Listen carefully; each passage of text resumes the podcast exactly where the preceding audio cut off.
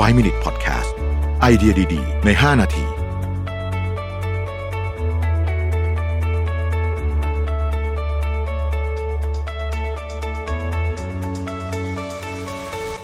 ับคุณอยู่กับ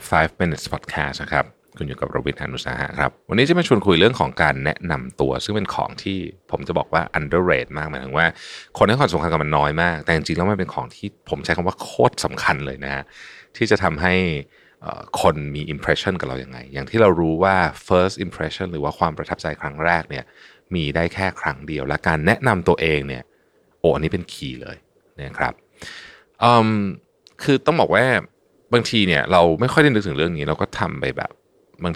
ทีเราไม่อยากจะแนะนำตัวเองด้วยซ้ำบางคนเขินอะไรอย่างเงี้ยนะฮะซึ่งเป็นการเสียโอกาสมากนะบางคนเนี่ยรู้จักการใช้การแนะนำตัวเองเพื่อแสดงจุดเด่นของตัวเองทำให้คนอื่นจดจำตัวเองได้นะครับในการที่บางคนตื่นเต้นจนแทบพูดไม่รู้เรื่องก็มีนะฮะพูดง่ายๆว่ามันมีคนที่ใช้โอกาสเนี้ยทำให้ตัวเองเป็นคนที่แนะนำตัวเองเก่งแล้วก็เป็นคนที่แนะนำตัวเองไม่เก่งด้วยนะครับในชีวิตของเราเนี่ยเราต้องแนะนำตัวเองเยอะมากนะเป็นร้อยเป็นพันครั้งก็ว่าได้นะครับดังนั้นหากเราแนะนำตัวเองไม่เก่งนะควรจะฝึกฝนเอาไว้จะว่าไปการแนะนำตัวเองให้เก่งนั้นเนี่ยก็ไม่ได้ยากอะไรนะครับเพียงแค่เราเขียนบทแนะนำตัวเองใส่กระดาษนี่อาจจะหลายคนจะนึกไม่ถึงนะฮะฝึกพูดให้คล่องแล้วก็ท่องจำให้ได้เท่านั้นเองนะฮะใช้เวลาสัก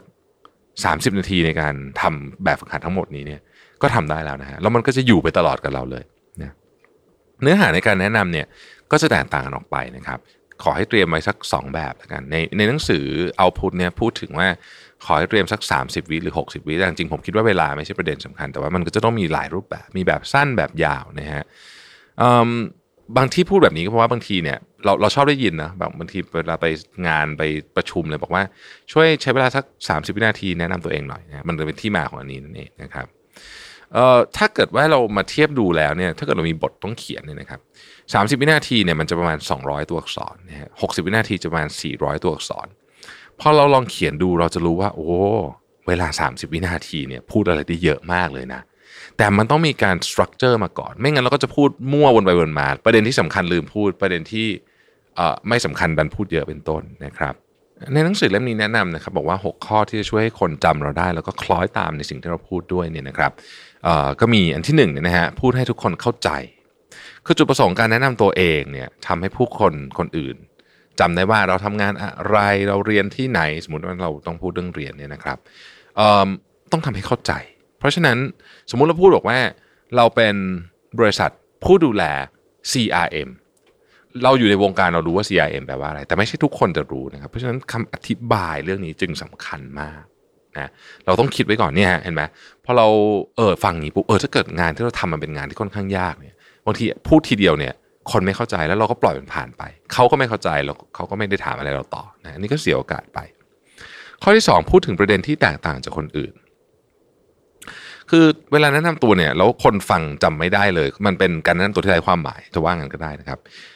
เพราะฉะนั้นการแนะนำตัวที่ดีก็คือทำให้คนอื่นจำเราได้เราจึงพูดถึงจุดเด่นที่แตกต่างออกไปจากที่คนอื่นพูดนะฮะข้อที่3ผมชอบมากเลยฮะผมว่าอันนี้ที่เป็นเทคนิคที่ดีมากคือพูดถึงตัวเลขครับการพูดถึงตัวเลขเนี่ยจะช่วยสร้างความแตกต่างแล้วก็สื่อให้คนอื่นเข้าใจง่ายแล้วก็เป็นที่จดจำด้วยนะฮะยกตัวอย่างเช่นสมมติแทนที่จะบอกว่าผมชอบดูภาพยนตร์มากฟังดูแล้วแบบจำไม่ค่อยได้บอกเปลี่ยนแปลงผมเป็นแฟนภาพยนตร์ตัวยงครับปกติผมดูภาพยนตร์ปีละเกิน100เรื่องคนก็จะเฮ้ย100เรื่องนะฮะเป็นตัวเลขที่จำได้นะครับหรือว่าสมมติบอกว่าผมเป็นนักเขียนหนังสือขายดีคนก็งงขายดีไงนะฮะพอเป็นนักเขียนหนังสือขายดีปีที่แล้วหนังสือผมเนี่ยขึ้นลำดับ1ถึง3เล่มด้วยกันอะไรอย่างเงี้ยนะฮะเป็นต้นอาจจะฟังดูขี้โมนิดหน่อยแต่ว่าบางทีก็ต้องดูบริบทนะว่าเราควรจะใช้ขนาดไหนนะครับข้อที่4คือพูดถึงวิสัยทัศน์นะฮะการพูดถึงวิสัยทัศน์หรือภารกิจเนี่ยส่วนตัวของมันเองเนี่ยเป็นสิ่งที่ทำให้คนเนี่ยจำได้อยู่แล้วนะฮะแล้วก็ทำให้คนคล้อยตามได้ด้วยนะครับต่อให้เป็นคนที่ไม่มีข้อดีข้อเด่นหรือไม่มีประเด็นใดต่างจากคนอื่นเลยเนี่ยแต่หากว่าเป็นความคิดของตัวเองก็สามารถพูดด้วยความมุ่งมั่นได้นะฮะข้อที่5ใส่ใจถึงการสื่อสารโดยไม่ใช้คำพูดด้วย non-verbal language นั่นเองอย่างที่เราคุยกันตลอดในพอดแคสต์